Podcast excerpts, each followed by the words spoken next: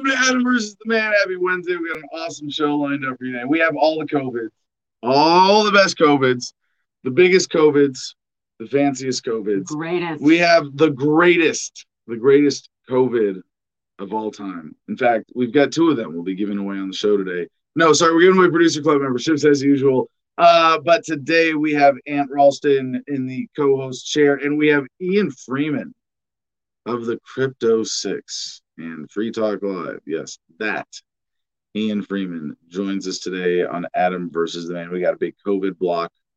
It's Wednesday, and it's it's kind of it's fun to watch this thing evolve at this point. It, I almost so the, the title of today's show is new COVID symptoms are here. Yeah, they're out. at COVID 2021, finally. We get new, new symptoms because they have and you know what they are? Joe, could you could you could you guess Are they? what, uh, what the new COVID symptoms? do you sprout a unicorn horn? Because No. that would be a kind of cool symptom. It would. It would. Are They, just- wait. they didn't get better though. Are they flu symptoms? Are they COVID symptoms? yeah. COVID, COVID yeah. vaccine Um, symptoms are the same as COVID yeah. symptoms. Um, No. the sign. If you are under forty, the. I'll, I'm going to tell you where the source of this is when we get to the story. This is too funny though. If you are under forty, the signs to look for now are a headache, sore throat, runny nose. Typical day in the wait, life of an under 40 year old human being. like, what? Really? Like, I mean, I, I, I wonder if like I'm, I, this is making making us also health conscious in such a weird way, like almost more self conscious. We also have a story about uh, COVID being in the United States December 2019. Remember when we thought we had it on the road? Although I tested negative, and the tests never fail, so you know, I mean that it must be must be the uh, yeah. Um, but I like if you go through a, a whole day, you never have a headache. I don't, I don't mean like splitting headaches, but like I dare I say, if you're under forty and you make it through a whole day without some kind of headache, uh, you're probably not living an interesting enough life. You might be an NPC. Maybe. Let's just see, like instead of instead of like you might be a redneck jokes. I need to do like a, a, a- if you believe Dr. Fauci without question, you might be an NPC. This is too good for a comment contest, but I think Ant has a better one for today. if you pay as much taxes as the government allows, you might be an NPC. if you have a Blue Lives Matter sticker on your vehicle, you might be an NPC. If you vote Republican or Democrat, You you're a fucking You NPC. All right. Uh, with that, executive producer Jim Freedom with the show notes, with the producer notes. Show Good notes. morning to you. And I don't know why the names are being displayed right now. That's kind of weird. Let me fix that. Six. All right. Interesting. I was Anyway, like, okay. You know, we're like, is that is that just me or is that just yeah? Streaming it's fun. Yeah, that's weird. Uh, join us, t.me forward slash Adam versus the Man. It's a public Telegram channel. I don't know if you've ever heard of it, but it's there and it exists. We're gonna have a uh, a producers club, new producers club member member hopefully by the end of today because that's what our contest gives away. Can't wait to hear what the contest is today. But if you don't feel like participating in the contest, you think contests are just stupid in general, and you just want to buy your way in access because you got it like that, you can go to patreon.com. One, five, ten, even fifty dollars a month at the different levels you can support the show.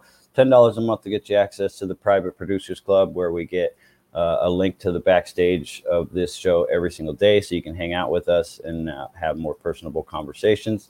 Uh, it's an awesome time, so look forward to that. Uh, Instagram, if you're on that, check out cool pictures and videos at the Garden of Freedom. Everything going on up there. You can see cool pictures like this one.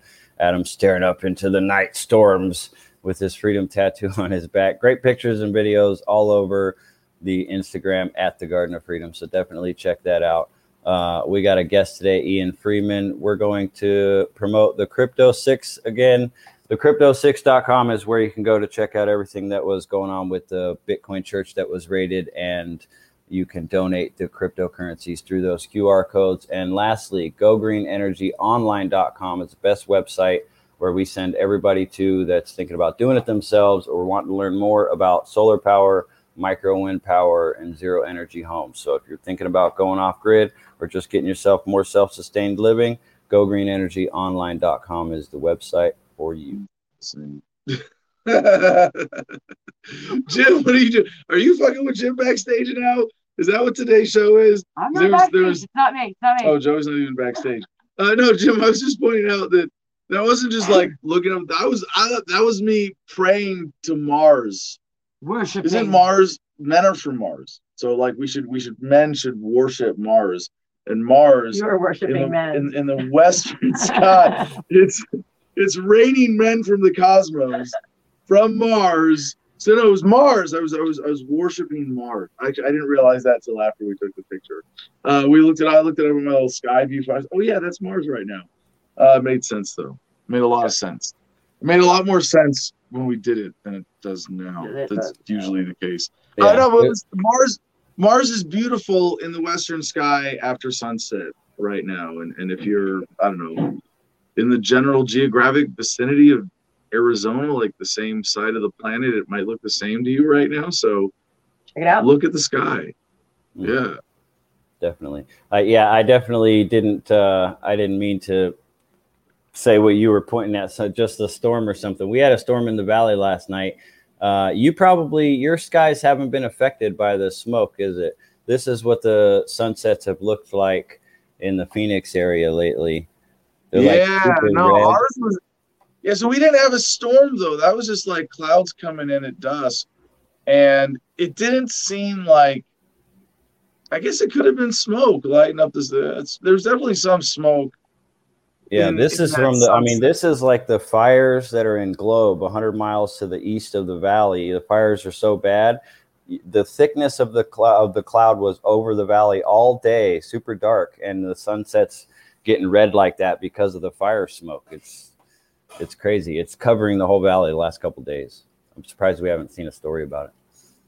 All right, let's get co-host Ant up on here, Mr. Ralston. How you doing this morning?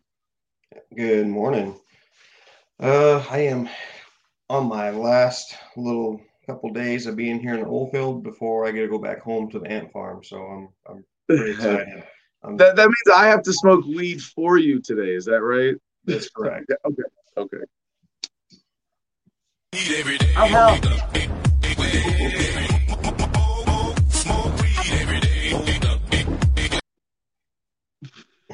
it's Wednesday. We got to get that out of the way early before we. All right, no, we got COVID medicine too. So what what uh, what's going on in the oil field today? Uh, well, you know, oil prices are picking up pretty high, but uh, but not to justify the gas prices currently, which I think is interesting. I think there's something else going on that's affecting gasoline prices because diesel prices aren't being affected at nor near the rate. We at a hundred dollar barrel oil, we had gas prices similar to what they are right now, and we're at about Hmm. seventy dollars a barrel. So there's Hmm.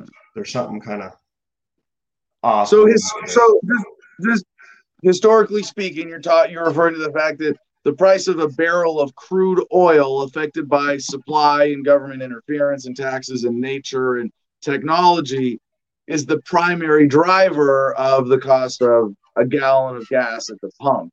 And Right. that those two numbers they, they they definitely I'm trying to do this thing with my hands that I need a whiteboard for like woo! But yeah generally they they move together but not perfectly but now you're saying there's a divergence where prices at the pump are going up a lot more relative than to do a, a barrel of crude than the historical trends. Yeah. Right, and I know some of that might be because of the cyber attacks uh, or out east because they affected gasoline. Basically, is what they affected. So some of that could be that. But I think there's more to the story than that. I think, I think that the government is doing something behind the scenes that's raising gas prices to a point where it's going to encourage people to go all electric cars. Is what I think is happening because diesel oh. prices aren't being affected quite as much as gasoline prices, and of course not because we need diesel for the big trucks.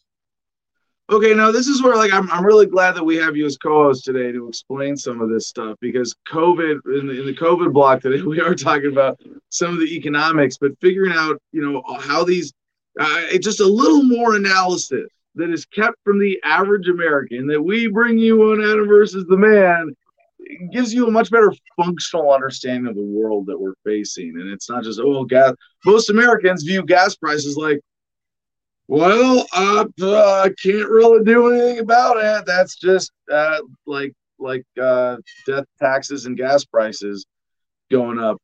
Uh, but the when you say that government could be doing something to prop it up, uh, I mean, it seems much more likely, from my understanding, um, I must be missing something, that that it's just, just gas companies going, what can we get away with charging? And and there's a there's a there's a pattern of collusion of, um, well, of, of, of, them conspiring to jack prices up and not undercut each other. Well, when, the thing is, was when you have government government subsidized gasoline, which we more or less do, the government regulates what we export, what we import. The government has a direct control in in all of this stuff. So the government, even though the companies are are still benefiting, it's still the government has a direct hand in what our prices okay, okay, are going so, to be reflected as. So could one hypothetical that you're you're that would explain this be something like uh, well I mean this isn't hypothetical. This is just like now we go well this could be doing it. That uh, government restricting oil imports uh, while there's while, while production is up and demand is low is sort of artificially restricting the supply of of consumable gasoline in the United States, but not enough to affect the global.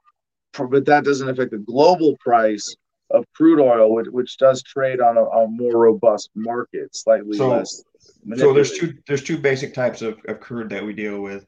Uh, we deal with Brent crude and we, we deal with West Texas Intermediate. Most of the oil in the United States is West Texas Intermediate. Um, Brent crude is more like North Sea, you know, uh, uh, offshore stuff over in, in Europe, uh, and but we deal with West Texas Intermediate primarily.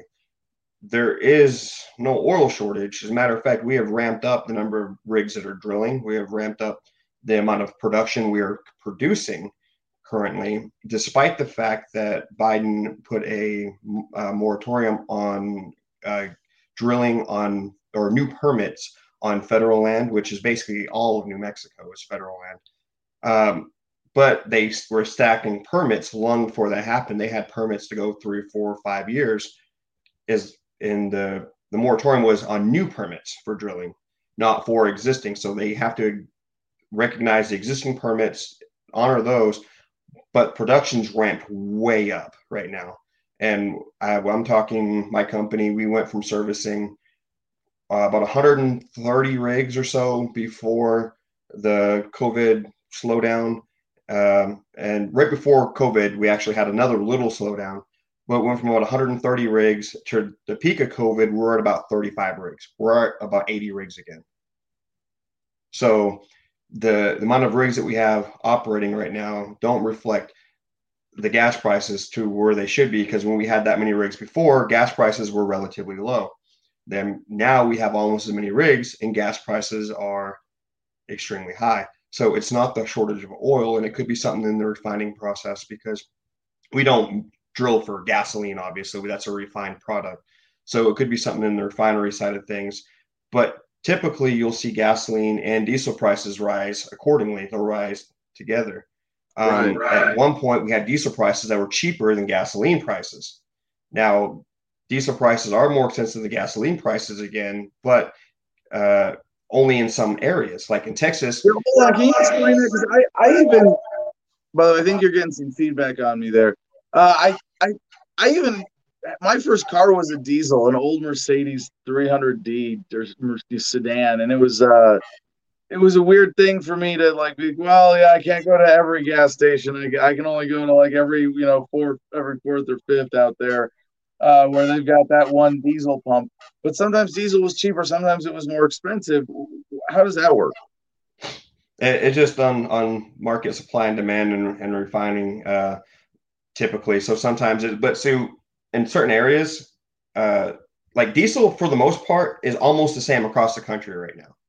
I mean, I've been all over now. I've uh, checked other prices. Diesel's relatively stable. Gas. Maybe they there, there's a, there, it seems there would be an incentive to keep diesel stable or relatively low to not put undue pressure on the trucking industry right now because they fuck with the supply chains any more than they have. And if you can't get cheesy tots at, at Burger King, man, people are going to be pissed off. They might, they might Exactly. And actually. that's the reason I think there's some kind of government intervention is because when diesel prices are remaining relatively stable and gasoline prices are not. Uh, some places gasoline is up to two dollars higher than diesel. Some places diesel in, is 30, 40 cents, you know, higher than gasoline, which to me it's just there. There's something else in the market that's affecting our our supply demand, our you know, our, and our prices. And I really Mhm. believe that it has something to do with them trying to push for this green energy. Uh, ERCOT, for example, just told Texas that we have to set our thermostats at 78.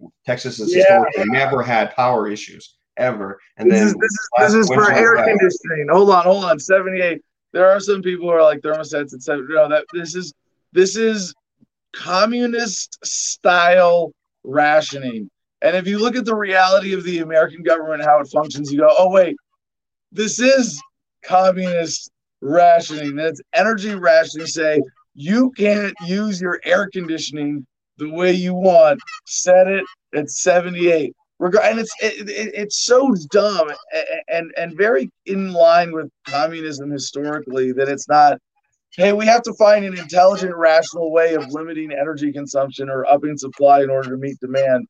It's just well, let's just awkwardly restrict consumption this way, and now it's we, So- we have an energy shortage. So Ed. Ed's weighing in here uh, on YouTube, and he says, "Where regular 87 octane remains relatively low, premium 91 octane skyrocketing out of sight." Explain that. And that's extremely easy to explain. Premium gas for your premium SUVs anymore. They all run premium gasoline. It's a luxury tax, is what that is. So they're literally charging a luxury tax. Um, the with the with the compression of the modern motors coming up, so needs the octane needs to come up. Most modern motors are running on a higher octane fuel in order to meet emission standards. So when you increase the compression ratio of your engine to increase gas mileage, you have to have a higher octane fuel. The higher the octane of the fuel, Okay. the harder it is to burn. All right.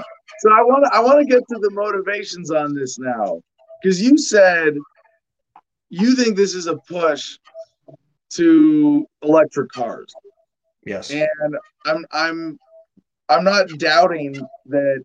I mean that that that, that there are plenty of powerful people who are ready to do that and say fuck oil and gas. They're they're the old ones. We're the new ones. We're the new we're the new economic center of power. And it it's really shitty that the progress is happening this way in a government controlled manipulated fashion but if it's happening and it's like finally because this is this is uh an economic shift that has been long overdue because of government entrenching of the fossil fuels industries and so it's like if that's coming to an end and there's a turnover to at least something new we're getting past the paradigm of the internal combustion engine being the primary yeah, en- engine of basic transportation. It, are, should we be so optimistic as to think that there's enough money in you know Elon Musk's pockets and in the you know hands of green energy companies that they're they're exerting a, a greater lobbying influence than oil and gas, or they have reached some kind of critical tipping point and made this play where they're able to say, let's let's use this inflation thing to tank the fossil fuel industry. See, and this this is what historically it, it's confusing to me is that usually there's a big pushback by oil and gas companies every time they try to go green, and it and we're kind of in a pushback right now with the amount of ramped up production that we're that we have, but which that doesn't explain the gas prices, which is why I think that the gas prices aren't being reflected by the actual oil prices. I mean, to an extent, they are. Gas oil prices are up over seventy dollars a barrel for West Texas Intermediate but we had over $100 West Texas Intermediate, and gasoline prices were relatively the same. So that's the $30 difference in barrel from unrefined crude to you know what it was, but gas prices are relatively the same. All right, well, we're going to come back towards the end of our COVID block to some of these interesting economic trends that are sort of in the wake of COVID, as in part of the big conspiracy of conspiracies and the manipulation of the economy around this whole thing. And what's your comment contest today? Comment contest. I wrote it down. Um, we are going to do the best thing that we can do to make a positive impact that doesn't involve the federal government. We'll try to keep it positive today. All right. Well, give us some examples. What are you looking for? Um, so, I mean, anything from volunteering at, at the at a local food bank or or or handing out meals without a permit to the homeless because Yeah. you have to have a permit to hand out food to the homeless, right? So things like this don't involve the government. The positive influences and positive impacts that we can have on our communities that don't involve donating money to the income tax system where they're going to pay your welfare for you. That's that doesn't work, you know. Gotcha. All right. Keep the comments flowing. Ant will be watching. And now let's take some COVID vitamins and give out some misleading medical advice.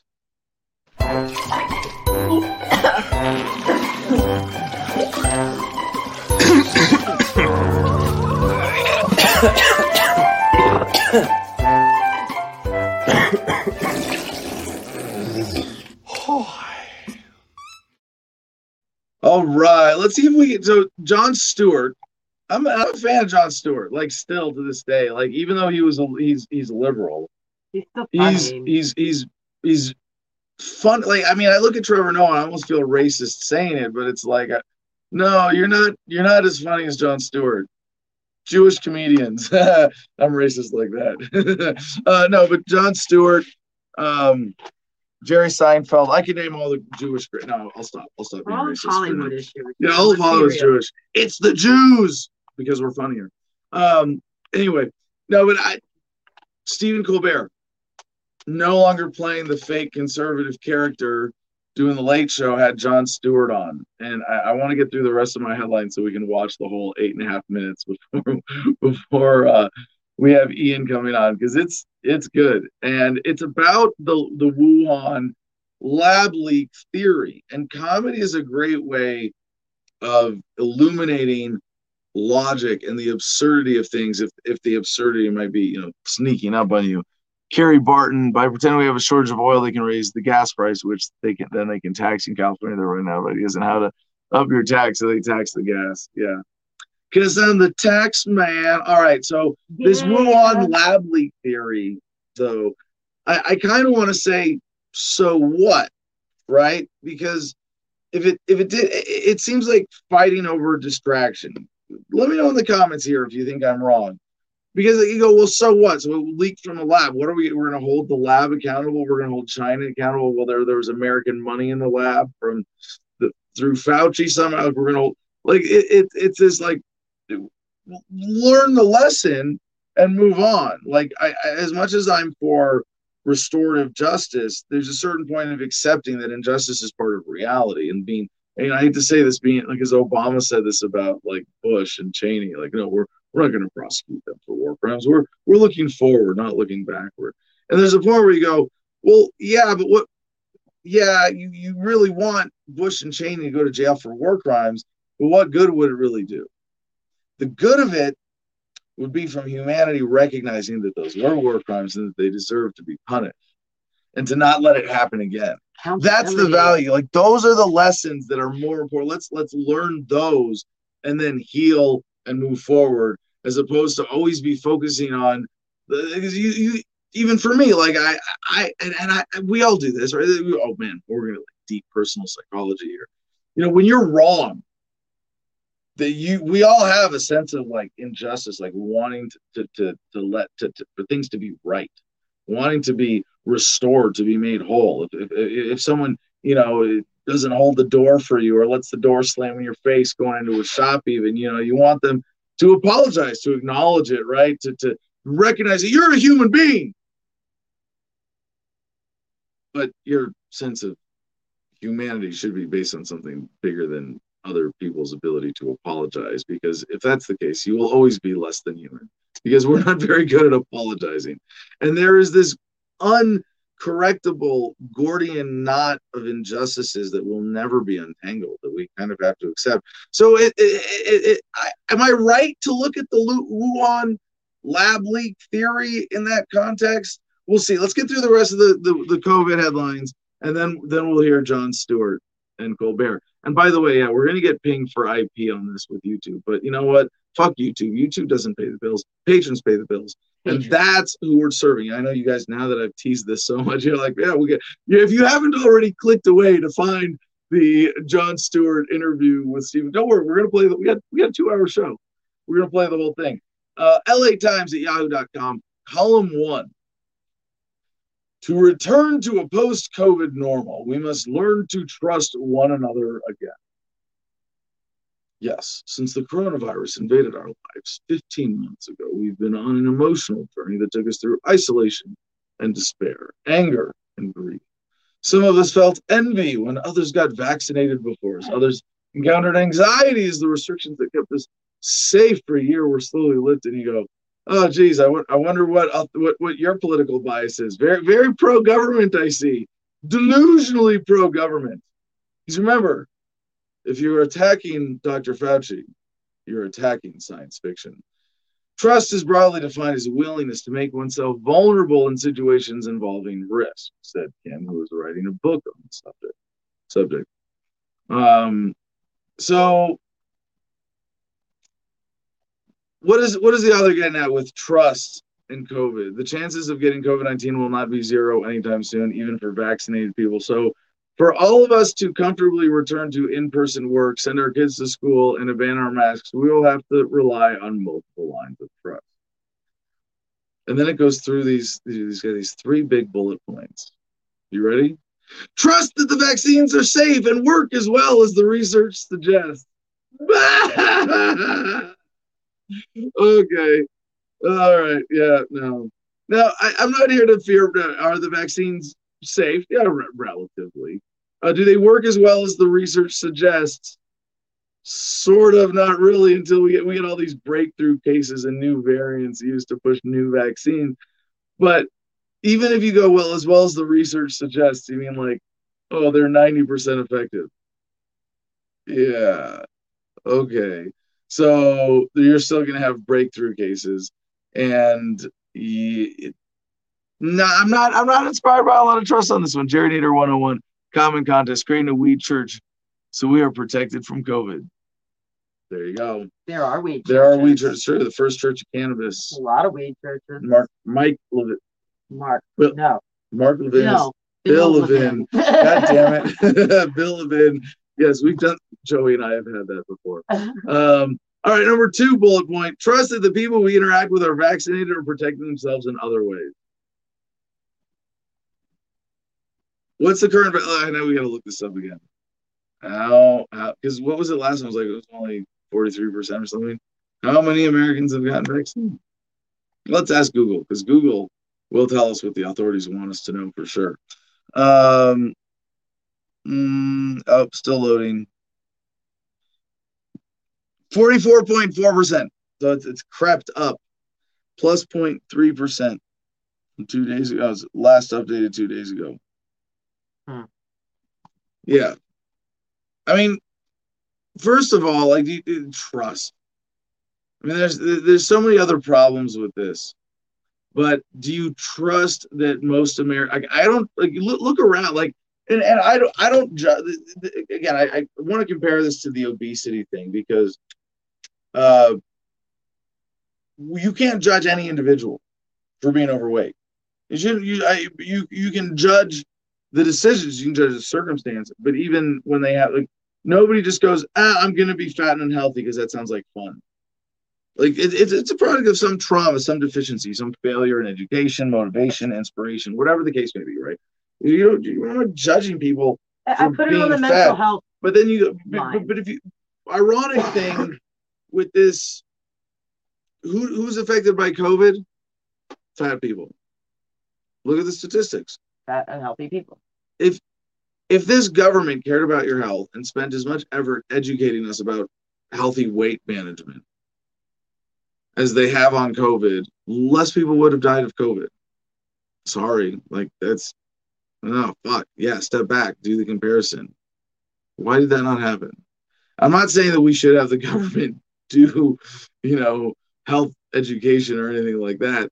Um, but it's proof that just they, they don't care. Now, tr- now, you th- this trust things, trust that people we interact with are vaccinated or protecting themselves in other ways. Like being healthy overall. How how you, like how you, you blindly it's- trust it's every still- human being that got that come not on. only that, it's still 56% of the population in America is unvaccinated. I- We're the majority. So how about that?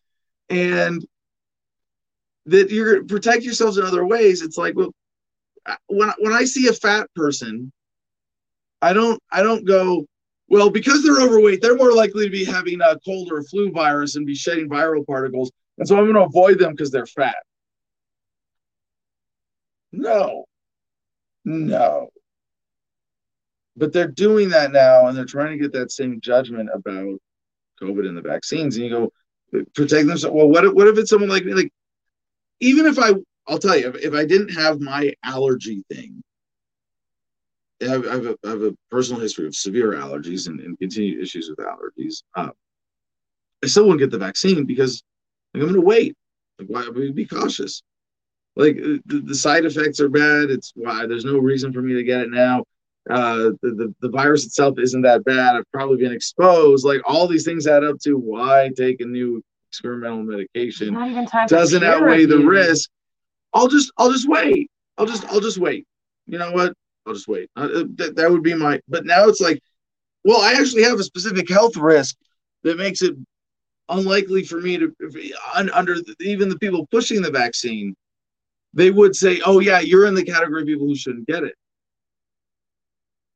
And now they, they they want you to discriminate against people like me. Just not consider is this someone who is health conscious? Is this someone who is rational? No, is this someone, is this person obedient? Is what they're looking for. Mhm. Number three here, trust that when government leaders, do we have any leaders in government? I guess people who lead the institutions of government. It's like we have mafia leaders, but we don't consider them like leaders of you know the areas they're operating in. Trust that when government leaders say it is safe to remove our masks or shop in crowded stores, they are motivated by science, not politics. Oh, oh, Sure, oh, oh. Are, are you like really? Oh, yes. We trust our government leaders to be motivated by science and not politics. Are you fucking kidding? It's like, so very has that evident by the been whole true? weed legalization issue. Like, yeah. yeah, like they're not paying. They pay attention to science. So. remember, government leaders are the ones who told us for decades that weed is dangerous. Can if if we legalize cannabis, the sky will fall. There haven't been enough time to Society study it, will but collapse. the vaccine can come out now. That's cool. Your children will get hairy palms, and Mexicans will take your jobs. And you listen to jazz music too. It's really you- scary. and and it'll it'll make black men want white women. Yes, this is th- these are your government leaders. This is this is government leaders. This is your life. uh, 1054. Pretty soon, skepticism of COVID slash vax danger will be called a mental disorder and a symptom of COVID. Things are actually that freaking dumb now. Yeah, I, even though I've tested negative, I must have been one of those flukes, just those extremely rare ones. I must be some kind of delusional, uh, long haul COVID patient suffering from asymptoms. They're not symptoms, they're asymptoms. I'm asymptomatic, so I have asymptoms like delusions and craziness because not having COVID will make you crazy. Uh, but no, really, since when is government government government is, is exists and what is the purpose of government? Make the rich richer at the expense of the rest of us. It's not to promote science or truth or anything like that. So, if anything, politics has stood in the way of the application of science rather than promoted it. Are you gonna trust? I mean, how? If you trust that government leaders are motivated by science and not politics, you might be an NPC. All right. New symptoms of COVID are out from the sun, the-sun.com. Delta Force. Most common COVID symptoms have changed, Doc Warren, Doc's Warren. Here's what they are. For over a year, people have been alert to a new cough, loss of smell and taste, and a high temperature. Now, the, the actual loss of, of smell and taste, that's a pretty distinct one, but also happens with a lot of flus. You don't think about it because it's subtle. You go, oh, yeah, I had the flu and because my nose wasn't working. I was all congested. I didn't, I didn't get, you know, food was bland. I couldn't really taste or smell anything for a week. Yeah, Uh, we just, it- it- it's just kind of like one of those kind of rare quirks of getting the flu. But we can use it to make people scared of the new flu, the Wuhan flu, right? Don't worry, we'll get to Jon Stewart uh, and ripping off CBS. We're- we're violating, we're violating their intellectual property, right? Um, but this now appears to be outdated and it could be causing undiagnosed people to spread the virus further. if you are under 40, the signs to look for now are headache, sore throat, and runny nose, according to data. oh, well, if data said so. Data said it. Data said it. Data's really smart. I mean, he's artificial intelligence, right? Data. Oh no, it's lowercase data. My bad. Um, yeah, yeah, that was that was a Star Trek reference. Uh, if you are over forty, the key signs are headache, runny nose, and sneezing. As opposed to headache, sore throat, runny nose, headache, runny nose, sneezing. Mm, Really? mm. Be afraid of everything. All of it. A leading professor says the Delta variant first identified in India seems to work slightly differently. However, it could also be because COVID is currently causing an epidemic in young people and symptoms are known to vary by age group. hmm Professor Tim Spector, lead on the study, told the Telegraph, quote, since the start of May, we've been looking at the top symptoms and they are not the same as they were. Number one is headache followed by sore throat. Right? And I'm like, how much of this shit is is just pure psychosomatic. And then the next story we have, and we're like, oh shit. I mean, just just stop and think about this. Like, even for all like the the pro COVID people out there who are like, yes, we should be afraid. Just think of how hyped up this thing has been. Like, just it's been really hyped up. Like, it's hyped up like fairly or unfairly. You think it's all fair, okay? Even for you COVIDiots out there when you just if you're if you think of yourself as like the smart rational one remember that there are a lot of not so smart not so rational people out there who when you scare about a new anything and this is introduce a new disease to a classroom full of college students and a bunch of them are like oh do i have that? Yeah. Being a psych major in undergrad is really fun by the way. Everybody thinks they're crazy at some point. France24.com a fifth of asymptomatic covid patients develop long COVID. You could have a disease with no symptoms for a long time. Almost a fifth of COVID patients without symptoms went on to experience conditions consistent with long COVID a month after their initial diagnosis. According to a huge study published Tuesday. How big was that study? It was huge. It was Trumpian, even. The analysis by nonprofit Fair Health encompassed insurance claims from 1.96 million Americans, the largest population of patients ever studied for long COVID. It's a new thing, long COVID. where It was long haulers. We all know that now. This is long COVID. From February 20 to February 21, even as the COVID 19 pandemic wanes, long haul COVID persists as a public health issue affecting many Americans. The, I'm like, but what are with and, and and I wonder if the like people who have no symptoms, but they have like if I had oh shit, Joey. Joey, I think I have I must have long haul asymptomatic COVID. Uh. I have been healthy this whole time. But really I've had I've had long COVID. I was because I was deaf. I should be afraid.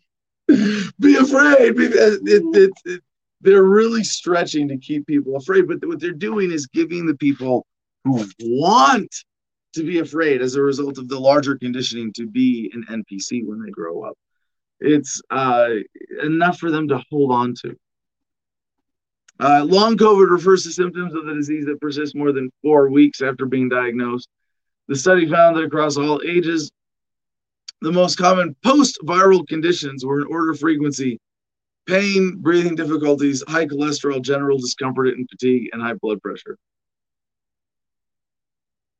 Don't those all kind of go along with what's what's that other condition we talk? Obesity. Obesity. Yeah, yeah, obesity. That one. Okay. Um, to the AP now, Associated Press, APnews.com, more evidence suggests COVID 19 was in US by Christmas 2019. A new analysis of blood samples from 24,000 Americans taken early last year is the latest and largest study to suggest that the new coronavirus popped up in the US in December 2019, weeks before cases were first recognized by health officials. It's, at what point do they just completely discredit themselves all over the place?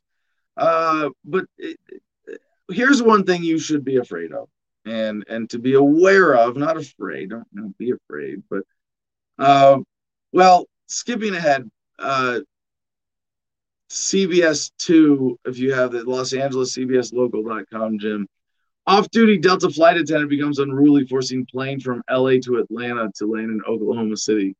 And this is just so great for me because they're like blaming us for being unruly passengers. And it's like nope nope. Off-duty flight attendant. Didn't Ben Swann report that last summer? Yeah, the idea that COVID 19 was in the US in December um, is not a new theory. And, and you're, I think, yeah, I think you're really right to point out Ben Swann, who's been on a lot of this and the, the style of journalism uh, that, that he is capable of is uniquely valuable right now.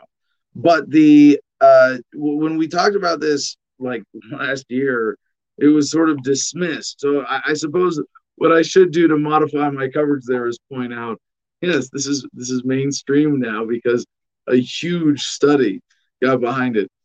Um, but yeah, uh, on Delta Flight 1730 going from LA to Atlanta was forced to divert when a man became unruly mid-flight. The aircraft landed in Oklahoma City. He was removed by law enforcement. Delta confirmed he was an off-duty flight attendant for the company. Oh. I wouldn't admit that, guys. You should say he's a former flight attendant. Uh, yeah. It's sort of like Fire if you fall if you fall on a construction site, you're fired right before you hit the ground.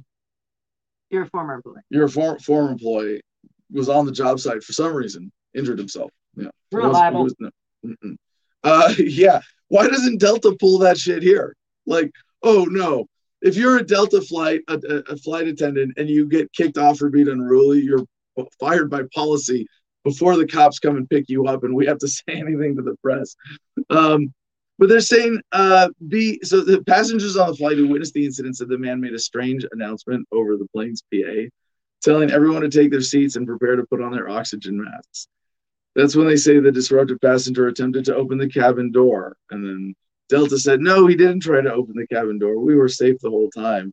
Yeah, but the flight crew did have to restrain him. And they're saying, well, it's COVID stress, COVID stress freaking everybody out. I know it's like, remember, Joey, they banned serving alcohol because people were being unruly. So, what happens to the people who need alcohol for the therapeutic benefit to get through a flight? And flight attendants go, Yeah, we'd rather you be a little lubricated for this one and sedate. Alcohol's a sedative, sedate people. No, I'll bet what happened with this guy some kind of pills and front loading alcohol before the flight. Going, I can't drink on the plane anymore, and I know this because I'm a flight attendant. And uh, but they'll let me sneak. I'll sneak my own on, and then yeah. and then you're you're forcing drug use into the shadows. Sadder incident to be aware of, and why I say you should have some rational fear on this one. Cashier dead, two wounded during argument over Georgia store's mask policy. Sheriff one of the wounded victims is an off-duty deputy, and in this case, they are they are promoting the story as off-duty deputy doing the right thing. In contrast to the other story we didn't cover today, that was in the producers club, off-duty police officer accused of pointing gun at fellow driver in road rage incident yeah. with a service gun. Yeah. Anyway, but this is uh, a case of, of an off-duty sheriff, at least allegedly, allegedly doing the right thing, um, taking out uh, a shooter but not very good tactically. It's almost like they shouldn't have admitted this. But he left the store without making the purchase, returned inside, walked directly back to the cashier, pulled out the handgun, shot her. The off duty officer pulled his weapon, opened fire on Tucker. Tucker was hit but returned fire and struck the off duty officer twice. Another cashier was grazed by a bullet. She was treated at the scene according to the GBI. Maybe the copier made it worse. Now, shoot him right away in the head, torso, take him out so we can't make another shot. Good, right? At least if that's tactically called for. You've got a guy violently out of, but But even then, could there have been an opportunity to de-escalate? If he was going to shoot just this one guy, if he wasn't this one female, this cashier, if he, if he wasn't on rampage, you know, well, shit. Maybe even the cop made it worse, if only you know compared to a, uh, you know, a, a private citizen who probably would have had better trained sense of responsibility and shot more effectively with that first shot, or just oh, we have a random shooter, I'm on, boom, boom, boom, boom, boom, done. Hey, everybody, secure, right? No. Uh, but yeah, people are on edge.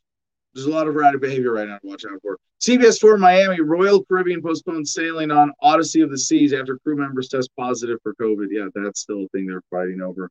The Sun.com, the U.S. Sun, not all fun and games. Team GB stars threatened with this Great Britain. Stars threatened with deportation, jail, and Olympic medals being stripped if they break Tokyo quarantine rules. Healthy disrespect. If you've been properly trained how to shoot, why just shoot the gun out of his hand? Um, yeah, if, if well, because if you have an active shooter and you miss that, you you want to shoot to kill. Um, unfortunately, that's yeah, it's it's a nice tactical fantasy. And if we had better technology, eh, hey, maybe someone wants to argue with me on this with the tactics, it was possible. And I say, yes, if you have that, if you are so good, if you are like expert, expert level marksman, and you can from across the store go, okay, I'm going to shoot the gun out of his hand or shoot him in the hand and go, okay, yeah, take that shot. But here's the thing: if you miss and that guy's on a rampage and he turns and kills you next, yeah, you don't take that shot. You, you shoot for the head, you shoot for the body, you shoot to disable.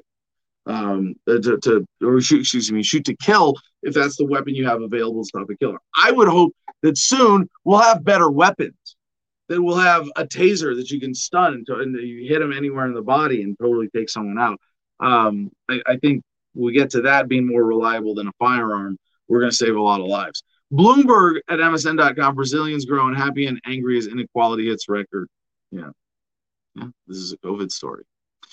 Brazilians haven't felt so bad in 15 years as social inequality hits record levels with the pandemic hurting the job market and causing a large income drop for the poorest. Remember, they're uh, also dealing with inflation there, and soon they might be printing the Brazilian dollar bill. Just kidding. Okay, that's that was a bad Rick and Morty reference. but if I say it was a Rick and Morty reference, it might not be as bad of a joke because Rick Rick said it was a Brazilian. All right, watch Rick and Morty. Ed Vallejo, foam glue gun.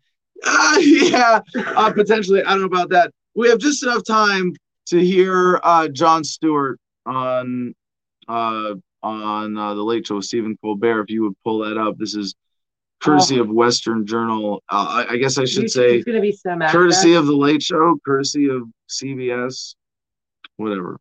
Um, maybe maybe we'll have to interrupt. Go ahead, Jim. Roll tape. Maybe we'll, maybe we'll interrupt.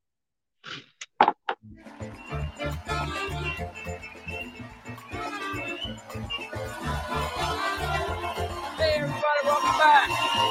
Look at that. Welcome back, ladies and gentlemen folks. My guest tonight is Jon Stewart.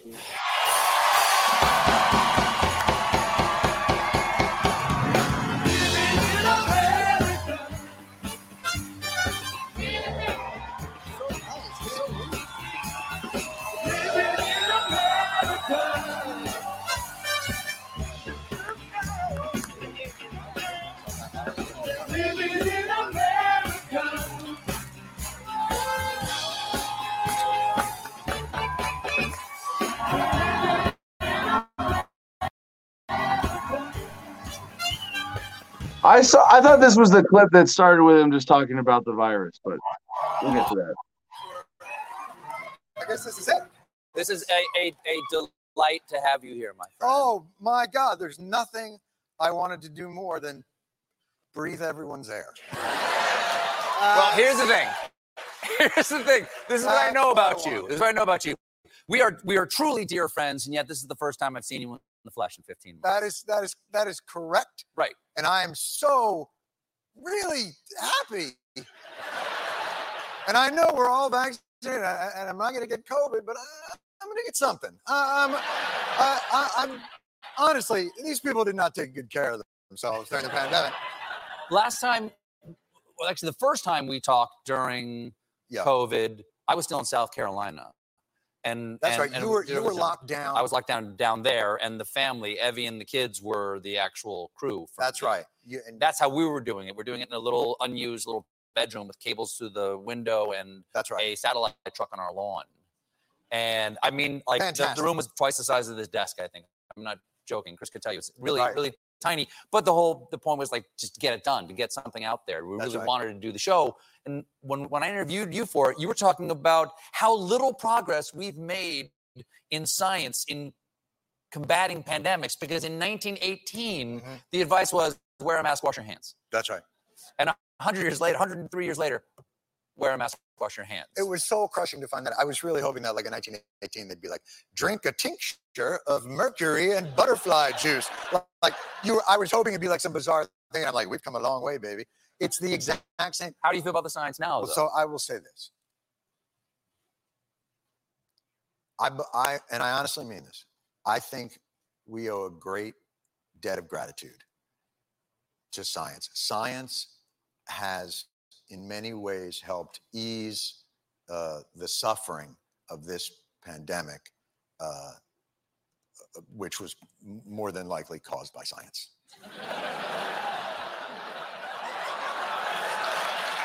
So, and that's kind of Hold on, what's that? no, no, no, no, no, no, no, no, no. no. Now, listen, listen. I- It's I'm, coffee. I wouldn't I'm- do that. I'm to you. I wouldn't do that to you. I'm So what, do- what do you? takes, But but what do you? What, what, what do you mean by? Do you mean like Well, so this, perhaps there's, there's a chance that this was created in a lab? There's an investigation. a chance. well, I'm- but so- I, I, I, oh my if there was God. evidence, I'd love to hear it. There's a know. novel respiratory coronavirus overtaking Wuhan, China. What do we do? Oh, you know who we could ask? The Wuhan novel respiratory coronavirus lab. The disease is the same name as the lab. That's just that's just a little too weird, don't you think? And then I asked those scientists, they're like, "How did this?" So wait a minute, you work at the Wuhan respiratory coronavirus lab. How did this happen? And they're like, "Mm, "A pangolin kissed a turtle," and you're like, "No, I you you the Wait name of your lab. Wait. If you look at the name, look at the name. Can I? Let me see your business card. Show me your business card. Oh, I work at the coronavirus lab in Wuhan. Oh, because there's a coronavirus loose in Wuhan. How did that happen? Maybe a bat flew into the cloaca of a turkey and then it sneezed into my chili and now we all have coronavirus. Like, come on. Okay, wait, okay, wait okay. wait a second, wait a what about this? What about Wait a this? second. Listen to this. Wait a second. All right. Jon. Oh my God. Oh my God. There's been an outbreak of chocolatey goodness near Hershey, Pennsylvania. What do you think happened? Like, oh, I don't know. Maybe a steam shovel made it with a cocoa bean. Or it's the chocolate factory. Maybe that's it. That could be. That could be. That that could By be. the way, Let me- I gave them all tuberculosis. Yes. That could that could very well be. And Anthony Fauci and Francis Collins at NIH have said like it should definitely be Don't investigated. Stop with the logic and people and things. The No, name of the disease Wait a second. Wait a on the second. building. Wait a second. But I, I- it could be possible. You could be right. It could be possible that they have the lab in Wuhan to study the novel coronavirus diseases because in Wuhan there are a lot of novel coronavirus diseases because of the bat population Sure, no, there. I understand. It's like the saying, It's like, a wait a local specialty, and it's the only place to find bats. You won't find bats No, it's anywhere like else. saying, oh why- wait, Austin, Texas has thousands of them that fly out of a cave every night. Every night at dusk. Is there a, a coronavirus, an Austin coronavirus? No, it doesn't seem to be an Austin coronavirus. The only coronavirus we have is in Wuhan, Yes. where they have a lab called, what's the lab called again, Stephen? The Wuhan novel coronavirus lab. I believe that's Uh-huh. the case. And Now, how long have you worked for Senator Ron Johnson? Let me tell you something. Let me tell you something about Ron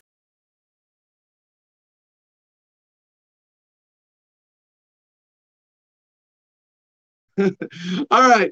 So you see, this is why I'm a little suspect of this the, the, the Wuhan being anything more than a diversion. Uh, maybe our guest has something to, to say about this, but he, uh, our guest Ian Freeman is going to be joining us in just a few minutes. He's backstage. Very excited to have him on. Obviously, he's got plenty to talk about with his legal situation in the Crypto Six. Not planning on asking him anything about the virus, but if, if except you know, I guess what is a recent jail experience like during a pandemic? So when th- this Wuhan lab thing comes out, it seems like a, a, a, diversion of governments trying to point the finger at each other. Even if the American government has an interest in investigating this and getting it out and saying, well, you know, maybe the Chinese were even more responsible for it than we thought. It wasn't some natural fluke that could have come from, as Jon Stewart said, well, maybe a pangolin kissed a turtle and then we all got sick. Uh, no, so when I see the kind of government finger point, I'm like, eh, I, I'm still not convinced it really matters where the virus came from, except that if you go, well, if it came from a lab that might have leaked it, we should shut down the fucking lab. And I go, well, I, I would have said that from the beginning. This is a government funded lab, right? A privately funded lab would never take on such absurd liabilities as to have a virus that could cause a global pandemic without appropriate safeguards. So, what comes out of this? It's going to be interesting. And is it to? It is meaningful to an extent to know the origin of the virus. It doesn't, for me, change the bigger conclusions, lessons, takeaways, or things that I would hope others can learn from this teachable moment that never seems to end because it just keeps mutating and there are more varieties and variants one after another. And oh my God, the one bit of coronavirus medication that is not going to change with the whims of the pharmaceutical industry is cannabis. And as I will remind you, we jokingly refer to this as our COVID vitamins, but it is true that the average pot smoker has a slimmer waistline and is therefore less likely to suffer from severe COVID symptoms, but also to be healthier overall. So, on that note, I hope you enjoyed our misleading medical advice today.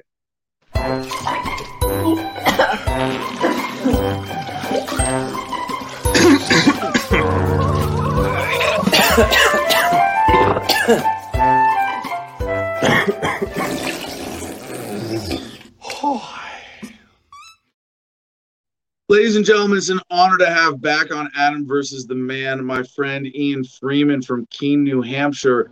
He is officially the program director, but really the brains behind everything LRN.FM and Free Talk Live. I mean, Mark Edge. Mark Edge, you know, is the pretty guy who sits next to him. Ian is the one who does all the work.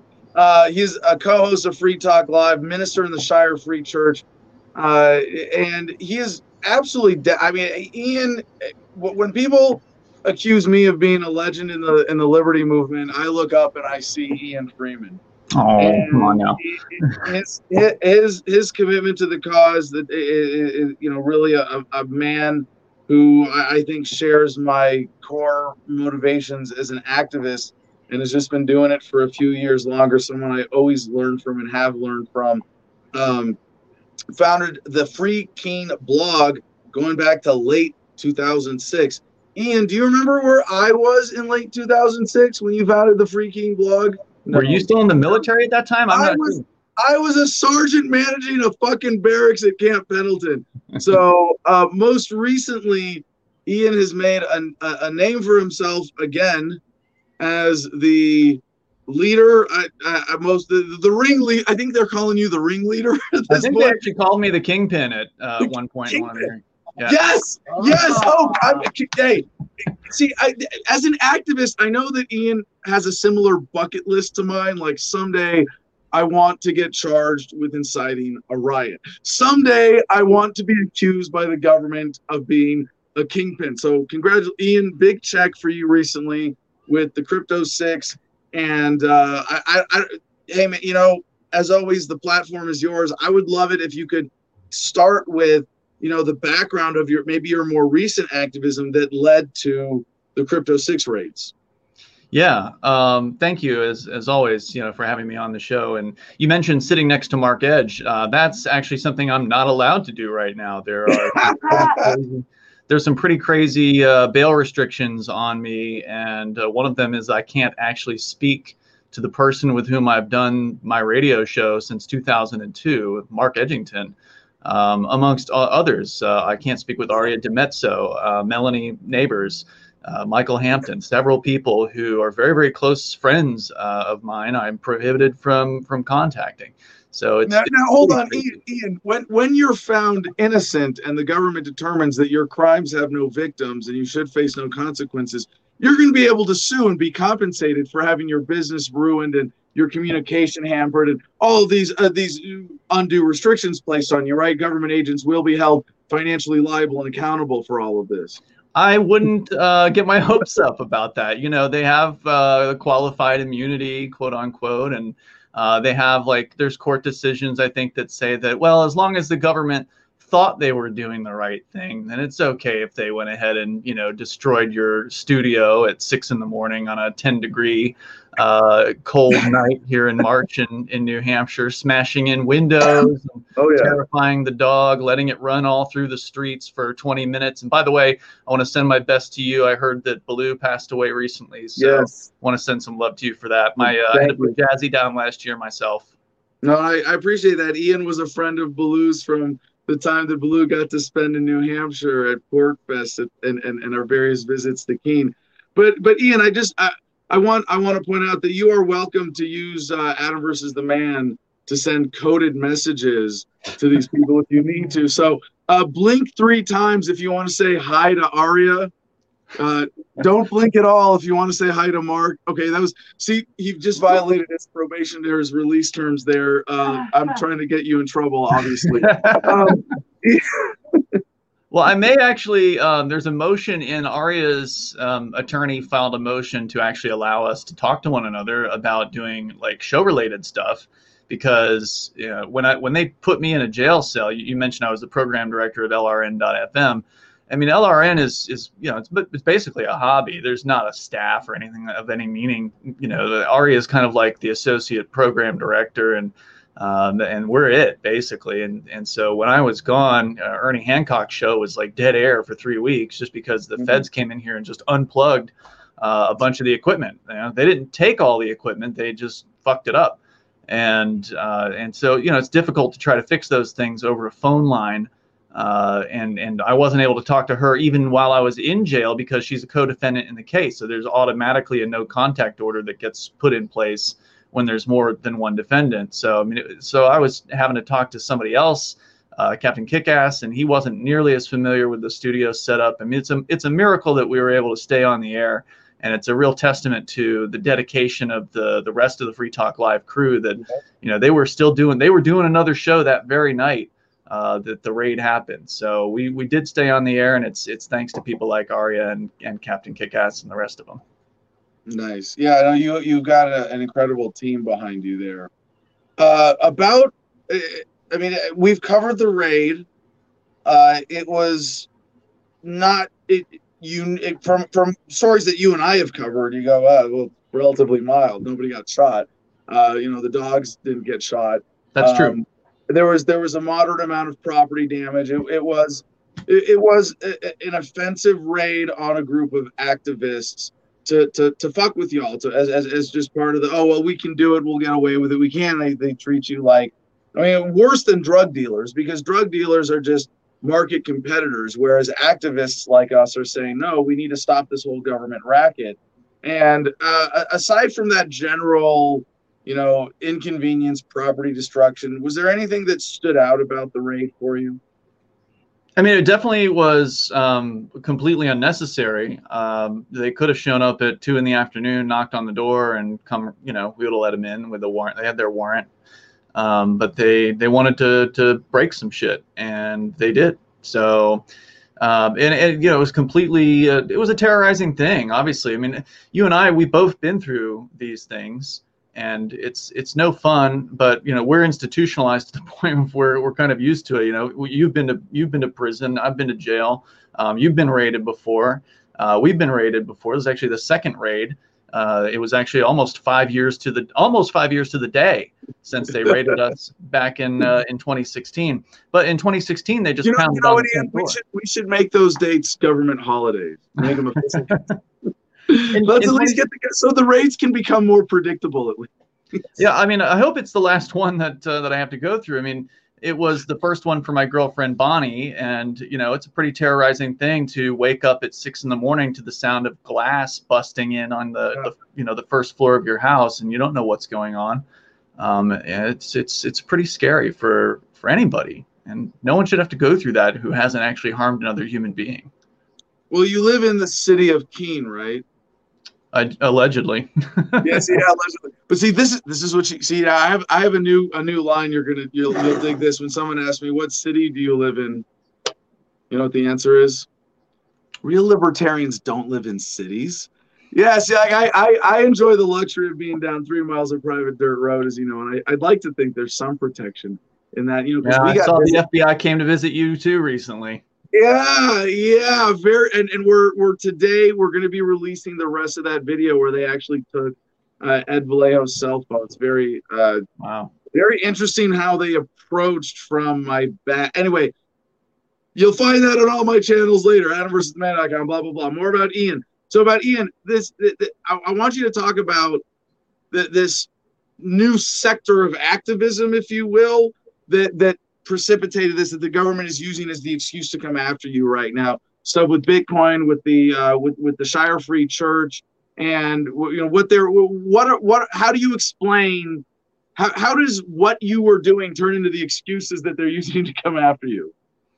Well, um, so for years, you know, we know you know that we did a lot of civil disobedience up here in Keene, a lot of uh, really great stuff. You were, of course, uh, part of the Derrick J's Victimless Crime Spree, which people Yeah. can see over at victimlesscrimespree.com. And after that period, uh, we kind of moved into more of like an economic activism where Hold on, I should I should also point out it would it would be I would be remiss to not point out uh, Mr. Nobody's uh, cannabis protests in the square there being behind those that was uh, and and his role now as one of the crypto six as well we're going to have to cover Yeah, um, and I hope that we'll be able to see him get out on bail. He is still in uh, jail cell, so he's the one of the Crypto Six that has not yet been given bail. He's appealing his denial of bail right now, and so we're waiting for another court hearing on that. So if your listeners or your viewers out there want to help out, uh, one way to do that would be to contact nobody. Send him. Um, Send him a mail, you know, uh, send him a book.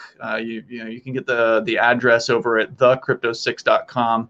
I believe it is listed up there uh, on that site. I'm sure he would appreciate hearing from uh, from anybody that that appreciates the activism that he has done. For listeners that, or for viewers that don't recall, he was previously known as Rich Paul. So he changed his name a couple of years ago uh, before he ran for governor here in the Republican primary in in the year 2020, which was a, a lot of fun. And he's a great guy. And so we we kind of moved into like a more of an economic activism instead of civil disobedience because civil disobedience as great as it is if you only have a handful of people it's just not sustainable. It can only go for you know for so long because the the sentences just keep amping up the more you get arrested as you i'm sure know.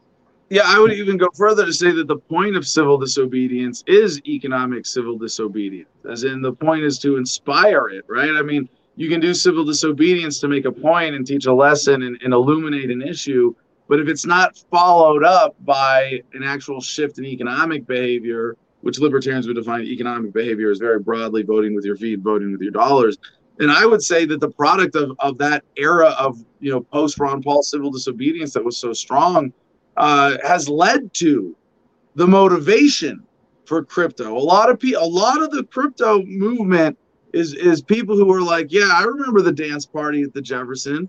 You know, I remember hearing you know hearing Ian on the radio and going, okay, well, that's all fine and well. Uh, Civil disobedience isn't my thing. I I can buy some Bitcoin. Exactly, and that's kind of a subversive thing to do. Uh, to is to get into cryptocurrency, and if you're doing it quietly, that's cool.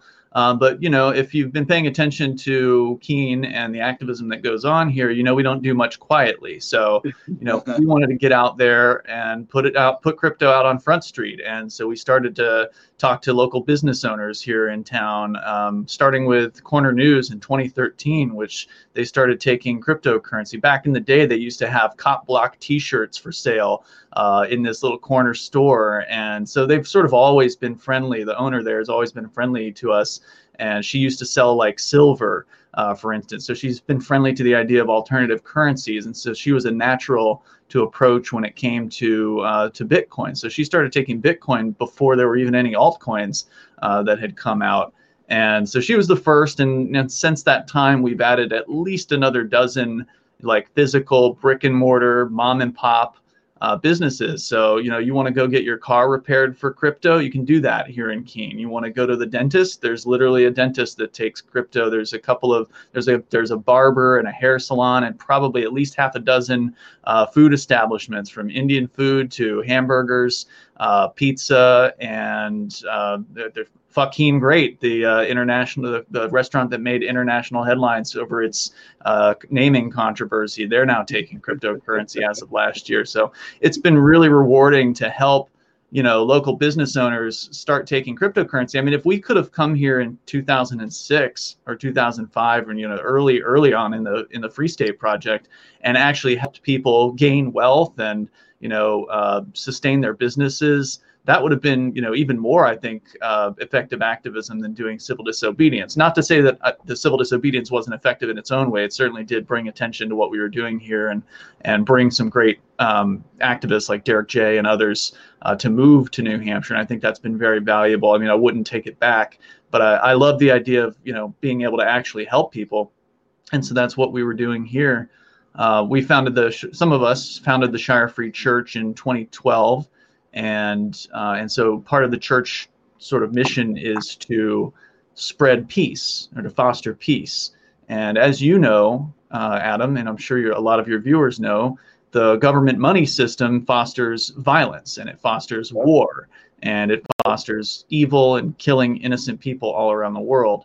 So it was just a natural like dovetailing of the mission of the church, which is an interfaith peace ministry, to crypto, you know, helping spread cryptocurrency, whether it be to local business owners accepting it, to giving it away to people in the local community, which the church has done. We've been we've given away crypt, just free crypto to people um, via radio advertisements and print advertisements over the last several years. There's been hundreds of uh, just average folks here in the Keene area that have received like 50 bucks worth of Dash and and Bitcoin Cash, and then they can do whatever they want with it. And you know some of that was funded by cryptocurrency vending machines and uh, and you know helping spread crypto through that means. And so to, to me it was just a natural dovetailing. Every dollar we can get out of the their system and into alternatives like gold or silver or cryptocurrency yep. is a dollar that they can't spend to kill people all around the planet. Okay so there's this thing with the church being a government recognized legal entity as a church that you are sort of exploiting as a loophole. I mean, even even looking at it, I I, I want to give you the full chance. I know I'm, it's not the right terminology yeah. necessarily, but that's how a lot of the statists look at this. A lot. Of, oh, they're there's. Not, they're not going to. Uh, the one of the things they're going to argue, I'm sure, in this case, and I'm just saying this based on their filings that they've made publicly, is that you know they called the Shire Free Church a purported church, so they're going to try to make the argument that Shire Free Church it's isn't even a real church, yeah. and they're going to use the city of Keene when we applied for a tax exemption on this property, they denied it. Uh, and they denied it two or three years in a row. And we just decided it, at the time that we couldn't afford the, the money to take this to trial to fight them over it. But just because the city of Keene denies a tax application doesn't mean that we're not a church. And you know, to be a church is an it's church is an idea, just like government is an idea. It's something that uh, that men came up with to help them worship uh, whatever form of God that they believe in. And you know, I think it was Jesus who said that wherever two or more are gathered in my name, you know, is a church. So mm-hmm. you know, this is an interfaith church, and it was it was formed in in all seriousness. It was uh, created in a way as a way to uh, to have people who are like us who believe in peace to actually have a, a place where they can go to to sort of be a sanctuary from those let's call them state churches churches that on one hand claim to to have a god but then on the other hand they worship the flag and they worship the state. And some of them even seem to put uh, the state at a higher level than their god. So that, that is very disturbing for a lot of people whether you be a christian or whether you be a muslim or a, a panentheist like myself um, it's a very disturbing trend. And so to, to have a free church is valuable. So yeah no about that I, I, this a bit of a sidebar for my own intellectual curiosity indulgence here you know, I, I identify as a pantheist slash Buddhist slash Wiccan.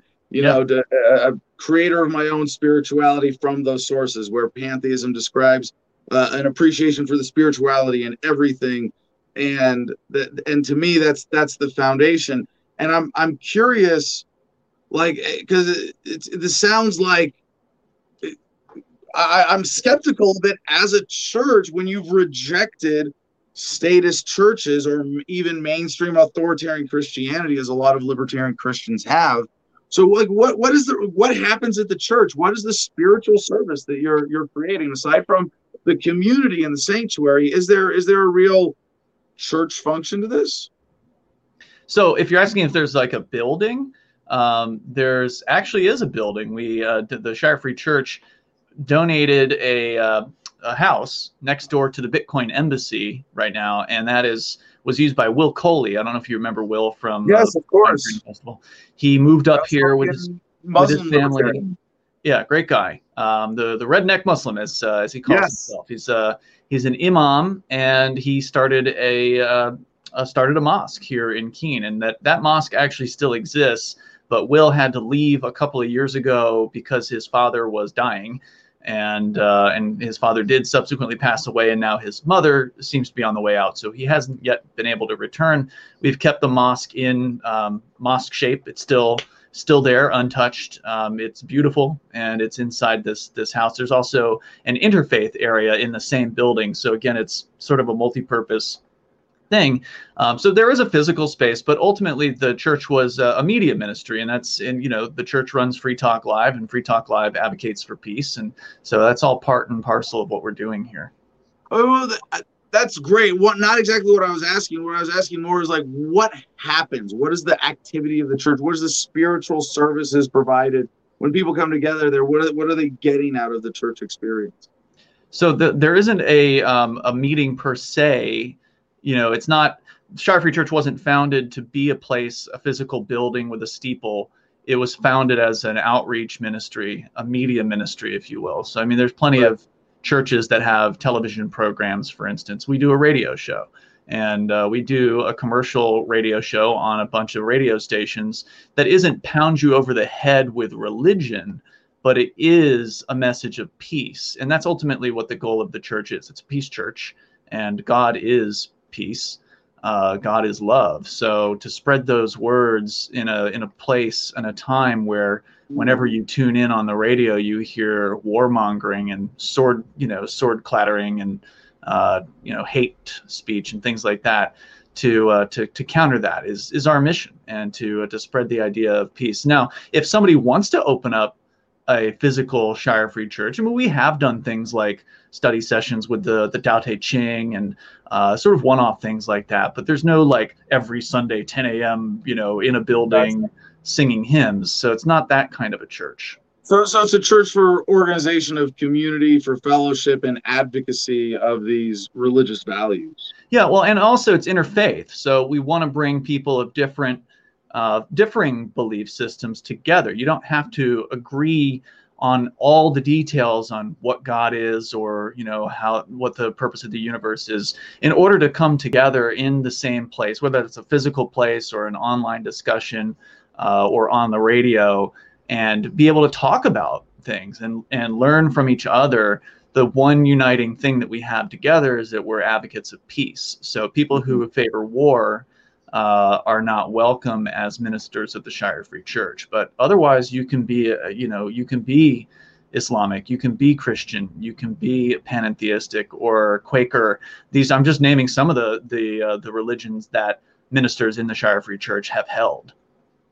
All right. So thank you for indulging that sidebar. Can you bring us back to then the financial side of this, the relevance of using crypto and the role of the church in promoting peace and how that turned into whatever the heck they're charging you with at this point? They've charged me and um, several of my friends, the Crypto Six, with various things like, uh, of course, the, the ever favorite conspiracy to uh, commit money transmission and actual money transmission. Uh, they, of course, had to throw in a money laundering charge, which is total BS. And then there's also a bunch of counts of quote unquote wire fraud. And we're still not real clear on what that means because there's something like 130,000 pages or documents mm-hmm. in the mm-hmm. discovery that we're uh, that we're receiving. So uh, as you might imagine, we haven't really had a chance to uh, make a dent in uh, in the discovery in this particular case yet. So it's not real clear what they're alleging, but um, you know it does have to do with uh, with spreading Bitcoin, and we know that the state is uh, pretty afraid of uh, of cryptocurrency. They don't know what to do about it, so they lash out. Uh, violently at wherever they possibly can, and of course they've been investigating the the Keene activists for mm, more than 15 years. There was an FBI agent who was investigating people like Dave Ridley, one of the earliest movers here. Yep, the Ridley Report. Yeah, um, and he recently did an amazing 24-day journey across southern New Hampshire, going to different police stations and and leaving grievances with them, uh, all the way to the federal courthouse in Concord. And he did this to support the Crypto Six. He actually was dressed as Gandhi, so he had like a bald head and mm-hmm. a, like the, the, the traditional like Gandhi apparel, and he was literally camping out on the side of the road, and and it was an amazing thing. I, I saw some of it while I was in jail. I was I was held for 69 days uh, on uh, pre you know pretrial. And yeah, shit, it's been that long now. God damn. Well, yeah, it's been longer than that. So nobody's been in for I don't know. Mm, he's going on 90 days, I think, um, probably this week. So kudos to Dave Ridley. I mean, that guy's an incredible uh, activist. Uh, Rich is just trying to beat my four months in DC so we can say I've done more time than you, even for this one. He's already um, got you beat. He did a year. He did a year on the uh, the cannabis charges back in 2012 when they arrested him. Actually, by the way, it's an interesting detail. The very same FBI agent, his name is Phil Christiana. Um, he was the he was the person behind putting nobody in a prison cell for selling weed when he tried to get nobody to wear a wire into the Keene Activist Center back in 2012, and nobody turned it down. Said, "Go ahead and put me on trial." Well, they did. They convicted him of selling weed and purported LSD and he went to jail for a year uh, on that up here. And that Phil Christiana is the very same agent who was investigating Dave Ridley in 2005. Uh, and he was the person behind this particular case, or at least one of the agents in charge behind the scenes, according to some of the documents that uh, that have been floating around out there. So this guy's been obsessed with uh, with the Free State Project and libertarians in New Hampshire. That's been basically his his job uh, for the last 15 years, and he's still at it. Ugh. Ugh. Now I look. So many sidebars I always want to talk to you about, and there's a, there's a big core narrative we want to get to here. But I, you know, I I think I want to ask well, what do you want to do about this guy? I mean, you want you want me to, you know, uh, no, just kidding. No. Not violently. That's that's code for give him kisses. Um, right. But hugs, hugs, and kisses, free hugs yeah. and kisses for for feds. Um, but you know, I think about Jeremy Hastings, you know, when he was going after specific corruption at the Pentagon and naming names and then died mysteriously in a car accident. And I, have kind of been like, you know, both for ideological reasons, but also practical reasons. Like, it's not worth going after individuals and government. Do you have any feelings on this when it's so poignant to your immediate case? Yeah, no, I mean, they're they're all part of a terrible system, and you know some of them are are more human uh, than others more in touch with their you know whatever emotions that they may have still um, so i mean their I, humanity. It's like i told i told my probation officer because they even though i'm not on probation i'm pretrial they uh, i've got an ankle monitor on i'm on home confinement here. So when when he came over i said hey look you know i don't judge people based on the fact that they work for the government. I, I look at everybody as an individual, so I'm not going to judge you based on what the FBI, the terrible things that they did to uh, to me and my my friends and family. So and so far he's been, you know, he's not been a bad. Mm. Bad guy. He's been pretty decent, all things considered. So it's best to look at people as individuals, and these are these are human beings. Uh, they're people who you know, I could have been them. Uh, you were them at one time. You know, we, we yeah. all made made choices that led us in the direction that we've been. And had we made different choices, we could have been these people. So it's important to look at them as our, you know, I like to see them as like our confused brothers and sisters. And hopefully by by mm. you know ministering peace and and love and forgiveness uh, to these people and talking about the ideas of liberty, maybe some of them will come on board. And and that has that has happened. I mean um, at the very first Keenvention that I threw here in Keene back in 2013, our keynote speaker was a former jail guard who quit his job. So it can happen. It, if it isn't already, and, and, and libertarianism somehow becomes a religion itself, you, you are going to be the, uh, the, the founding minister of, of I. Th- this is like to me, this is music to my ears to say, yeah, that's when when so many who see the injustices of government are given the opportunity to judge individuals, they succumb to that temptation rather than stay true to the humanity that is supposedly driving the message of libertarianism, the love behind it.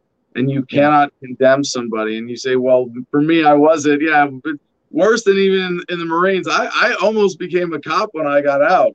Like mm-hmm. I really could have gone that way and to see yep. them to see you know that that you know libertarianism speaks to the universality of the human experience and the individual human will and mind and consciousness and spirit even.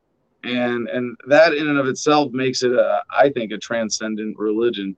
But all right back to the legal stuff back to the immediate here. So you got arrested i i, I i'm kind of curious both uh, for for you and for nobody your experience in jail uh, but also for uh, for Aria DiMezzo uh, as a trans person in jail, what her experience was like, but also how dare they lock up activists during a pandemic? Uh, did you have to deal with COVID stupidness, uh, silly shit, and more? Because you've been locked up pre-COVID. How does that yeah. compare to you know? Yeah, it's right a good now? question. It's a good question. Um, so the first thing that happened, one of the first things that happened as they were bringing me into the jail was they you know handed a ma- hand tried to hand me a mask and i'm like uh, you, they said you have to wear this at all times. And i said well i'm medically exempt. And i refused uh, refused it. And okay. you know, he sort of like tried to put up a, uh, a fight but ultimately relented. And uh, i didn't i didn't put a mask on the entire time i was in there. Every single nice. jailer and every other uh, inmate that i saw was was wearing a mask. So it was like you know it was even more bizarre than yeah. your normal jail uh, experience because you can't see yeah. anyone's faces. As you know, it's just very yeah. strange. And and of course, you know what these a lot of these jailers do. They they'll use anything they can to just be petty. And and to be fair to the guards at the Merrimack Correctional or the Merrimack Spiritual Retreat, as uh, I like to call it, most of them were most of them were decent, and that's that was my experience when I went to jail in, in Cheshire. It's you know one of those things where if you're decent with them, they're they're decent back with you. But of course, there are the few of them that are petty. And so, you know, this gives those guys the opportunity to tell the inmates, "Hey, pull your mask up. Put your mask, you know, put your mask on or whatever." Because you know, the inmates will will let it slide slide down their face as they as they walk around or whatever. But uh, but for the most part, the inmates were very obedient, and the guards were on them about about wearing a mask. Every now and then, one of them would say something to me about it, and I'm like, "That ah, medically exempt." and then uh, then they'd usually leave me alone. Every now and then, one of them would push a little further and say like, "Well, you can't just you know," because uh, I, I have a doctor, you know, that I said, "Hey, you know, I don't have my note with me because I got arrested in my robe." Uh, coming down but you know normally i've got a wallet card yeah. from this doctor with the you know medical exemption on it it's like hey you can call my doctor if you want to here's his name this is where he uh, where he works out of um, so I don't know if they ever did that. I'm not sure if they uh, if they did that, but uh, one of the guards was like, "Well, you've got to be seen by our doctor. They have to give you the exemption." Like, well, whatever. I'm not putting the mask on. So, so I was I was kept in. Uh, I, I believe that's the reason why they kept me in solitary confinement for the 69 mm. days on 23 hour lockdown because um, because I wouldn't wear a mask and they didn't want me in uh, in population uh, generally. So I probably could have been in a minimum security kind of uh, population area, but I ended up uh, with a lot of time to myself, plenty of time to read and, and respond to uh, to letters from folks, and I had the cell to myself, so I didn't have a cellie, which was nice. Yes. Yeah, so Scott, I've had this before, and I, I want to repeat this advice for people going to jail. Uh, if you refuse the TB test, tuberculosis, they put a needle in your arm, and I'm pretty sure this is still every single intake yeah. in custody for government. Every every. So did you take it? Yeah, yeah, I, I did. Yeah. Why why why did you submit to that but not the mask? Well, I mean, like I said, I've got a medical exemption for the mask. I don't have a problem taking a TB test. Okay, so I have a problem letting government agents put needles in my body. I have a problem sure. with the premise of the TB test, given that you have something like a one in a million chance. I mean, you you're more likely to get, you know, COVID. Yeah, yeah, you're probably more likely to die from COVID than mm-hmm. tuberculosis in America today. Um, so th- there's this weird little racket in jails where some pharmaceutical companies are making a lot on these TB tests. True. But if you refuse the TB test, they do what they did to Ian for the mask and give you non-punitive solitary isolation, where you still that you're just isolated, but you still have your privileges. And for a lot of people, that's a good option compared to the stress and, and chaos perhaps of going to general if you're not up for it. Uh, I mean, for someone who can handle himself like Ian or myself, the, the, the point of not going to general is to just avoid and the, the bullshit and have more time to read and write and whatnot. But if you're if you're not confident in handling yourself with big crazy dudes who might be violent at any moment, yeah, explore considering refusing the TB test to get non-punitive solitary is a good option. But that wasn't idea. the case. Excuse me. That's a good idea. Yeah. Yeah. So and and, and by the way, I was I'm sorry, surprised you didn't you didn't know uh, you didn't you didn't have that one in your bag of tricks. But uh, different experience for nobody in Aria, correct? I understand nobody was preaching the gospel of the Shire Free Church to general. Yeah, um, nobody put the mask on, and he's uh, he's been let into population, and he has been actively preaching in there. He actually just started up a newsletter as well uh, for people on the outside. Um, and, and, there's actually a post over at freekeene.com right now that Bonnie made, and I know you had her on the show, so thank you for that. But um, she she's she's typed up what nobody has sent her as like a blog post and has posted that. And so it's like an introduction to his new newsletter for his church, the Church of the Invisible Hand. Uh, newsletter is called Spank. And so that is available to people that want to sign up for that. Just go to freekeene.com. You can find her email address and, and reach out to her there. But Aria was let out the very same day. So she didn't really have the chance to get, for listeners that don't know, Aria's trans. She ran for sheriff here in uh, Cheshire County in 2020 and made international headlines because she won the Republican primary uh, as they didn't put their normal opponent against her. So she had no, no opposition. The Republicans weren't very happy about it. But, uh, but she, uh, you know she's a real a real character and it would have been interesting to see what they decided to do with her as far as you know which cell block would they put her in. I would guess they would do something like put her in solitary and wherever they could you know fit her whether the, whether it be the medical wing or or whatever. Right. Did they have her in medical? Okay yeah so i haven't like i said i haven't even had a chance to talk to her. I did see her while i was in there. We were all in the uh, the booking area together not in the same cell but we were all there. And so i did see her there on that first day and she was let out that evening. So she never really made it through booking in any meaningful sense. Mm. all right. Well ian uh, i really appreciate you taking the time and, and there's so many other things i want to talk to you about with this case. If you have to go i totally understand but uh, the legal implications for this i hope at some point we get to i mean we're gonna we're gonna be uh, interviewing somebody from from the crypto six again as this proceeds legally as the opportunities present themselves. But i really want to cover for my audience in a much more in-depth way the implications for this case and so that people understand what you are illuminating the lines and policies of government. So please take whatever time you can right now uh, to tell us about your hope for this case the implications and uh, if you're as victorious as, as you hope to be, you know what this could mean for freedom.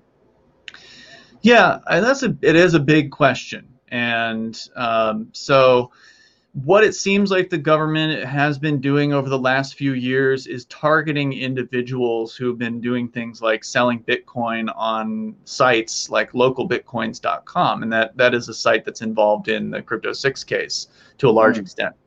Um, they've targeted these individuals, and we followed these cases on Free Talk Live for years. So you know we've talked about this stuff. We've we've had detailed discussions on the air about this. So none of this was a secret as far as what um, you know the Crypto Six were up to.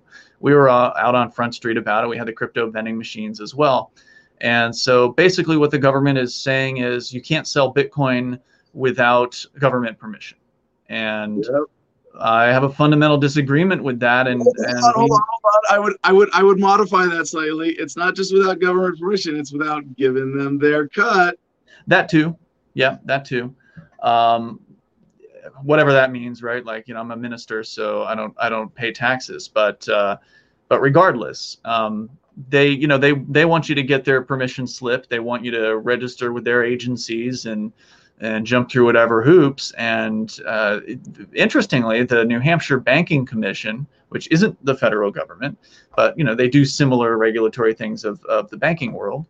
When they were asked about, and they were asked by a crypto vending machine company that was going to uh, locate a machine here in Keene, actually at Corner News, uh, this company went to the New Hampshire Banking Commission and, and said, "Hey, uh, we're gonna we want to put a, a Bitcoin vending machine in town, and we're wondering what you know hoops you want us to jump through. You know, because they're like a normal corporation; they're super obedient and they just want to do what right. they're told. So they actually gave the government this sort of opportunity to tell them what to do. And I'm like, oh man, don't you know, don't ask them to regulate you. They're gonna they're gonna come up with something.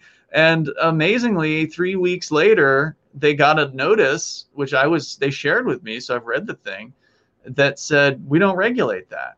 We don't, we don't, have, to, we don't have to do anything.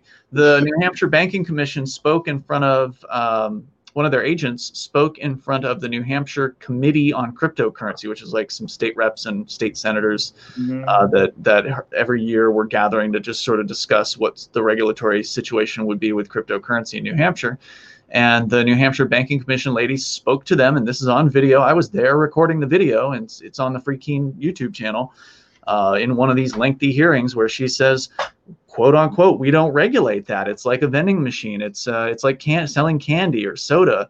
You know, it's it's a product, and uh, and that's it. And that's that's how they looked at it here. We had uh, our our church attorney looked at the federal laws and the state laws regarding quote unquote money transmission and money services businesses and all these legal terms and and he told us hey that's not what you guys are doing um, mm you know taking having a donation come in from somebody and giving them a product uh, you know premium back in return giving them something valuable in return that's not money transmission you know money transmission is is uh, like a western union where mm. you pay where you pay a third party to send your value to another person and that's that's a money transmitter and that's not what we ever did so they're going to have a, a tough case i think in in that way uh, like I said, I still don't know what they're alleging with the wire, uh, the quote unquote wire fraud. We haven't dug through the 130,000 uh, documents, but the money transmission thing is what they bring against everybody that has they've tra- they've prosecuted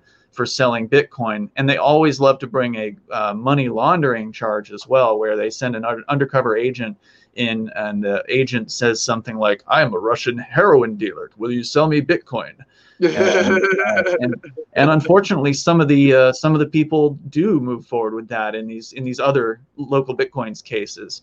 But when that guy showed up here in Keene, I told him I can't sell you Bitcoin anymore. As soon as I heard him, you know, say what he did. So um, they're going to have a really interesting. Uh, it's going to be an interesting case, and they, they're trying to bring the usual charges against us, but the usual defendants will just take a guilty plea and uh, you know we plan to go to trial with this. So what could that mean on the the large scale? Well, if a if a jury decides that uh, that we're guilty, then that's going to make it harder for people to you know just help spread Bitcoin person to person because they're going to start calling that money transmission, and it's not.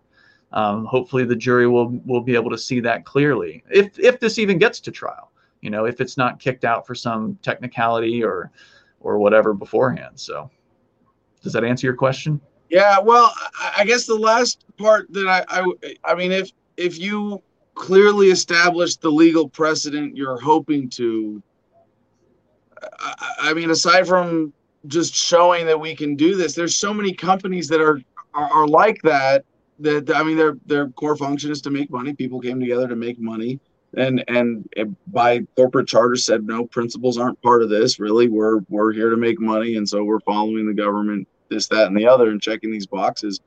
Does this open up uh you know a whole other lane for crypto business that maybe those those types of companies that control important resources might have been shying away from? Well you know companies tend to be obedient. You know they uh, they form corporations. And when you when you ask government for permission which is what you're doing usually when you get a you know a corporation then they can tell you what to do so they usually want to cross all their t's and dot all their i's and jump through and, and do more compliance than than is even legally necessary and ultimately that's i think you know i'm not going to say that's what our legal argument will be but that isn't a potential argument is to say hey look you know we don't uh, we don't have to ask permission in this way, but the average corporation would. You know, we're activists and we did our research and we believed that what we were doing was completely legal without asking for permission. But companies do tend to ask for permission. I don't think you're going to see, even if Crypto 6 is successful, I don't think you're going to see an explosion in uh, companies not, you know, groveling at the government's feet. That's just what that's just what most businesses do. Um, that's that. I don't think it's going to change. Will it enable or empower individuals who are willing to, you know, take some level of risk? Because you know, even if they get a, even if they, even if we're not convicted, that doesn't mean that they won't just charge the next guy. Um, now, the next guy could then point to our case and say, "Hey, look over here." Um, they weren't convicted for this, and so that could be good for that person but that still means that that person would have to be willing to go through, you know, an armed right. raid at six o'clock yeah. in the morning. So I mean, you you yeah. know, when the government makes a decision on a thing, even if a court says cops can't do X, you know, like you know, the classic case of cops aren't allowed to arrest you if you flip them the bird or you know say fuck you or something like that. Uh, we've still seen cops continue to arrest people for those things. And and those cases do normally they're successful for the defendants if they get a good attorney and they, they can beat those things. But you know you can beat the rap but you can't beat the ride right? Yep. Yep. No that's exactly what i was about to say. I've been told that by cops as i'm getting taken in. You can beat the charge but you can't beat the ride. Yeah. And it's it's it's, it's a, a cop's way of saying fuck you I can fuck with you. I can I can steal from you. I can harass you. I can rough you up. I can I can ruin your business, and I don't face any consequences for it. You, yeah. you, you and the feds are going to charge. I don't care if you get convicted or not. I still got to do all that. That's right, and he won't have any right. No, no consequences for them. So the feds are going to fight, and they're going to claw, and they're going to scratch all the way down, just like the dinosaurs in the tar pits. You know, as yeah. crypto cryptocurrency continues to rise and continues to be uncontrollable by them. They're going to do everything they can to try to control every aspect of wherever wherever they can target any kind of center. You know, so here it was the Bitcoin embassy. It's usually uh, cryptocurrency exchanges that they target. Any place, any business that they can target, that they can try to control. They're going to try to do it as uh, as their money becomes even more and more irrelevant, as cryptocurrency becomes more and more uh, popular. And it seems like 2021 has been already an amazing year uh, for cryptocurrency. I mean, the the recent Bitcoin conference in Miami was very very well attended. We're starting to see you know big name celebrities coming on and you know getting involved with scam coins apparently and things like that. So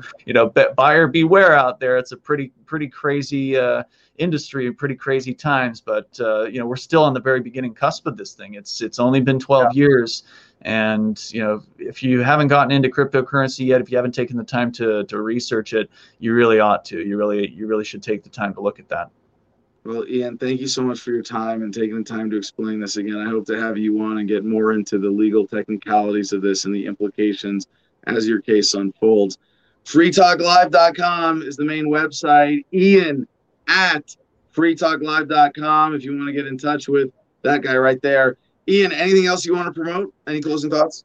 Um, yeah, man, I, I, appreciate you having me on, and, uh, I know you interviewed Mark and Aria and Bonnie, and so you've really been covering this thing. I think more so than than anyone else. It's surprisingly, I've been told that not very many of the crypto uh, the crypto news industry has been following this. So. I, yeah, I shouldn't be alone on this. I thought I'd be lagging. I, you know, I, when I saw this story, I was like, wow, I've I've got some connections. I can get some awesome guests on before the mainstream media picks them up, and not even significant independent media coverage. I will say it's been a little disappointing. I would call on all my fellow independent media producers in whatever vein, get yeah. in on your show, write a blog post, something. Make sure that you, you are doing your audience a disservice if they do not already know the story of the Crypto Six. Yeah, it's a pretty outrageous case, and uh, we're we're only just now scratching the surface of it. So I think the best thing that uh, that you know your viewers can do is is share the information about this. There's a website. I didn't create it. I, I still don't know who did. Uh, the crypto6.com kind of outlines some of the details about the case. There's a little bit of video actually of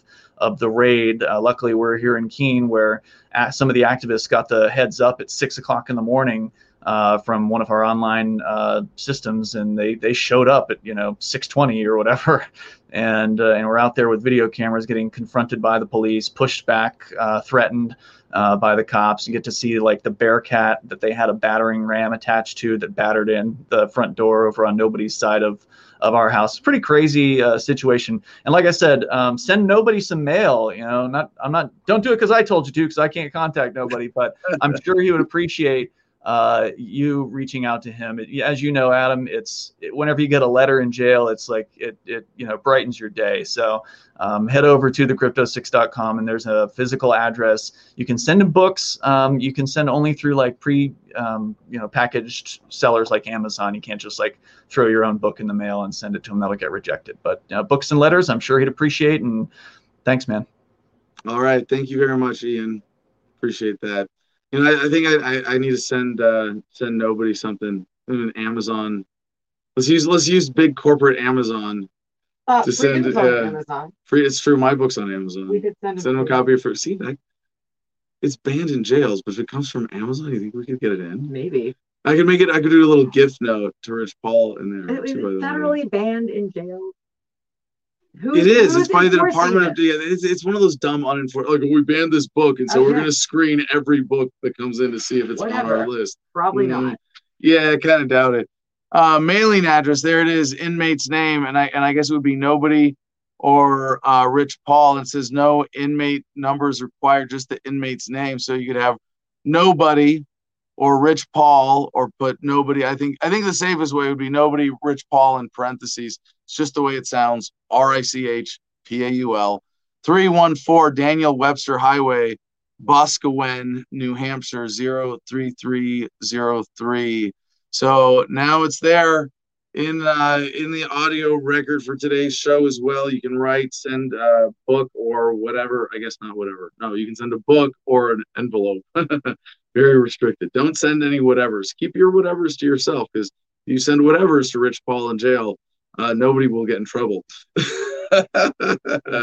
nobody, nobody will be in very deep trouble. Uh, and uh, I got to say, w- w- Ian really needs to work on his his fake Russian impersonation because I am Russian heroin dealer, must buy Bitcoin. Everybody knows Rush bad Russian impersonations don't use indefinite articles. He said he was a heroin. I am a Russian heroin dealer. No, I am Russian heroin dealer. See how much better that sounds? In case you're still watching Ian. All right, so let's get back to some headlines. We'll skim, and then we're going to be checking in for a comment contest with Ant Ralston today in just a few minutes. A lot of good comments I've seen on screen. Keep them coming. I'm like, what's the contest again? The best thing you can do outside of government to help your is positive general but, but it was, some, there was some other like to make it a little more specific. What's the comment contest? What's the comment contest? Put it in a com- put the comment contest in, in a comment, comment, and Joey or Ant will get it on screen here. Associated Press, back to the stack. Two great powers. Comic best thing we knew to make a positive impact that doesn't involve the federal government. So shooting the president, shooting, eh, blowing up the Capitol building would be inappropriate But for today's comment contest, if it was a governor or a state capitol building, that that's at least an eligible. You see, you see that that, that was the distinction I was missing before. Okay, Associated Press. Two great powers, Biden, Putin, plunge into hours of talks. Plunge. They make it sound so romantic. With stern expressions and polite words before the cameras, President Joe Biden and Russia's Vladimir Putin plunged into hours of face to face talks Wednesday at a lush lakeside Swiss mansion, a highly anticipated summit, at a time when both leaders agree that relations between their countries are at an all time low. Construction management on YouTube weighing in micro mass production products privately utilizing technology to innovate and create insulated econo- economies with their own supply chains for food to cars to guns using tokenization and crypto to trade. Yes, we'll get there. We'll get there. But it's just, eh, eh who knows if that's where it goes. I mean, again, it, I, I, I have to keep in mind that I am not a decentralist first. I am a voluntarist first. Centralization is something that happens on a sliding scale based on market demand, market forces, available technology to create the greatest efficiency in a free market. Or by artificial imposition of government to create greater centralization run by central planners who treat everybody like trash and just impose their vision on the rest of the world, creating mass inefficiencies, inequalities, and unjustifiable concentrations of wealth and power.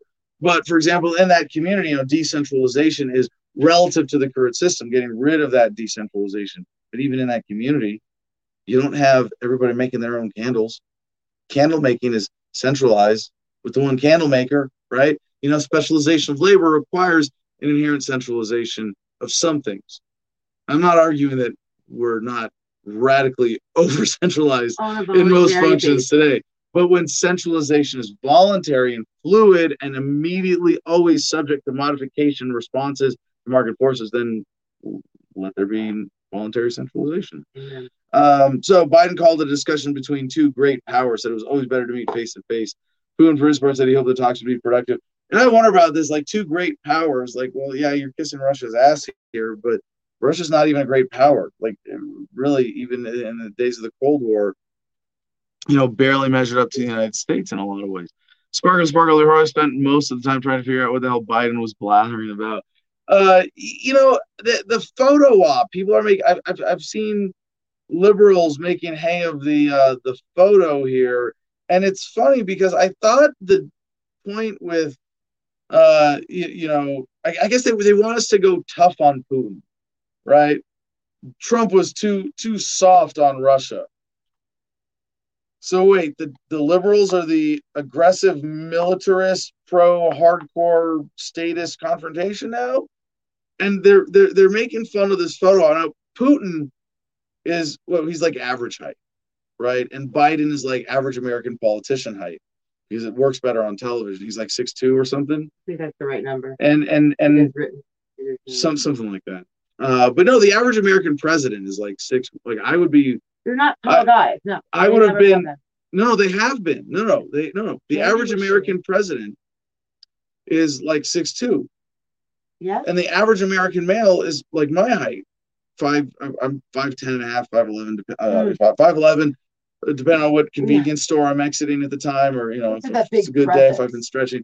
But no, it's because Americans look to political like part of the American political racket has been strong male leader imposing visual presence, someone who can stand up to Vladimir Putin. And so it's funny to hear liberals now making fun of Putin for slouching, looking like a kid who was dragged into the principal's office. Whereas Biden is is is, is upright and erect and smiling. He's got he's got his legs crossed. You know, there's all this like weird body language reading bullshit going on, and this Patrick Lewis NATO is ramping up for self destruction. Yeah, and it's it's it's a lot of like political theater that I'm not going to indulge in. What's not as much political theater, our next headline from American Military News Biden launches domestic terrorism strategy targeting anti government ideology, white supremacy, and more. I, I hate to say this because we did this yesterday. Thursday's our catch up day. We're going to have to come back to this alternate headline covering the same story from thegatewaypundit.com. We're going to have to take the time to really get into this and explain why these headlines are so different. Gateway Pundit. Big Brother Biden administration wants Americans to report radicalized friends and family to government. And the contrast is what is most dystopian about this. from uh, excuse me, Orlando Sentinel at MSN.com. DeSant, excuse me, DeSantis's much touted Florida e-verify immigration law snares no one. Private employers in Florida have been required to use e-verify, the federal system for checking the legal status of potential hires since the start of the year, but there have been no complaints made to the state agency in charge of enforcing the law in the five and a half months it's been in effect. Oh, uh, another government program, government program that's good for political posturing and accomplishes nothing else otherwise. Yeah. On the immigration front, this from Newsweek. Arizona cop files a report saying he smelled undocumented migrants in van. Oh my god. And, and now, What? Now hold hold on. Now, but this is this is offensive for other reasons. Like, and I'm I'm gonna like really I'm unpopular opinion on He's this one. indicating that the documents smell, not the people, right? That's what he's I didn't smell documents on your immigrants. Uh, an Arizona state trooper filed a report following a traffic stop in April, indicating he could smell that several occupants of the van he pulled over were undocumented migrants. Sergeant Travis Smith with the Arizona Department of Public Safety, yeah, because they're all about public safety, initiated traffic stop. Uh, upon co- quote, upon contact with the driver, a U.S. citizen, state trooper observed 17 undocumented aliens in the vehicle. What it doesn't say is how Sergeant Smith determined that the 17 passengers were undocumented. Uh, quote, I exited my patrol car and approached the side of the van. The passenger window was rolled down, and I immediately smelled an odor that was consistent with smuggling of illegal aliens from past experiences. Once I was at the passenger window, I noticed numerous persons in the van, and the driver looked scared. Um, Arizona law does task police with determining a detainee's immigration status in a relevant situation, but it does not list smell is an appropriate way of doing so, not even uh, even on a level of reasonable suspicion. Um, now, what is it? They smelled bo, and um, what, what is where was it? There was something in here. Oh Maybe it was a different article I read about this. Um, body? Where's body? You smell human beings that were in a hot vehicle for a long time. Like that's a smell. Yeah. Um, there was something else, like in the maybe it was there were two stories about this because there was one from the uh, producers club. Um, but like s- smelled and oh, like when you cram a bunch of people into a vehicle uncomfortably, and it's like, yeah, you're doing something unnatural here. Hold on, hold on a second. You think about a voluntary society because, like, I'm not, I'm not advocating for police to exist. I'm not advocating for government borders to be excuses to violate human freedom of movement. Okay, don't get me wrong, but I am advocating that suspicious smells should be investigated. And even in a voluntary society, you're like, hey, why do you, why does your vehicle smell like a bunch of people? It smells like you're making people uncomfortable in here. I should, I should at least. Now there are rights that need to be respected in looking into it. Like I don't get to, I don't get to go, hey, I smell it, so I'm going to violate your rights. But if if I'm a if if if, if I in a voluntary society, a private, yeah, this is a real weird argument end the show today. But if I was in a private, if I was in a uh, in a voluntary society with a private security force, I would want them investigating suspicious smells. Because in a free society, if you're putting people in an uncomfortable position like that in a van for extended hours, you're probably up to no good. In this case, you're up to good, which is evading the much greater evil of government. That being said, I don't have time okay. to indulge your There's smell no weirdness. You see my point. Unpopular opinion among libertarians, which is like all opinions, because opinions are like assholes. Healthy disrespect for authority, Mexican dirt weed fragrance. All right, we've got less than two minutes. Comment contest. We're late. And what do we got? I think you're muted. But such a polite co-host. Sorry we didn't we get you on earlier. But that was an awesome guest, wasn't it? It was an awesome guest. Um, definitely an awesome guest. We didn't have a whole lot of contest entries. Um, uh, Whoopty Doo said to do nothing. Sparkly Sparkle said any type of civil disobedience, which um, I really like that one. Doug O'Keefe said preach the gospel of Jesus Christ as the best and ultimately only movement worth signing on to. Um, I just like the the civil disobedience as, as far as the ones that I got in. So I'd say Sparkly Sparkle has it for Yep. the day. Sparkle Sparkle, that's a, Oh, a that's new a new new name name. in the in there. All right, thank you very much, Ant. Sparkle Sparkle. Email Jim at thefreedomline.com or yeah, there it is. And Jim, This producer notes, take us home in a hurry. Email this guy, Jim at thefreedomline.com. I'll get you hooked up. For the links we didn't cover today, you can find them at t.me forward slash Adam versus the man. They're also in the private producers club, which that person just won access to. You can buy your way into the producers club or just support the show at different levels at patreon.com forward slash Adam versus the man.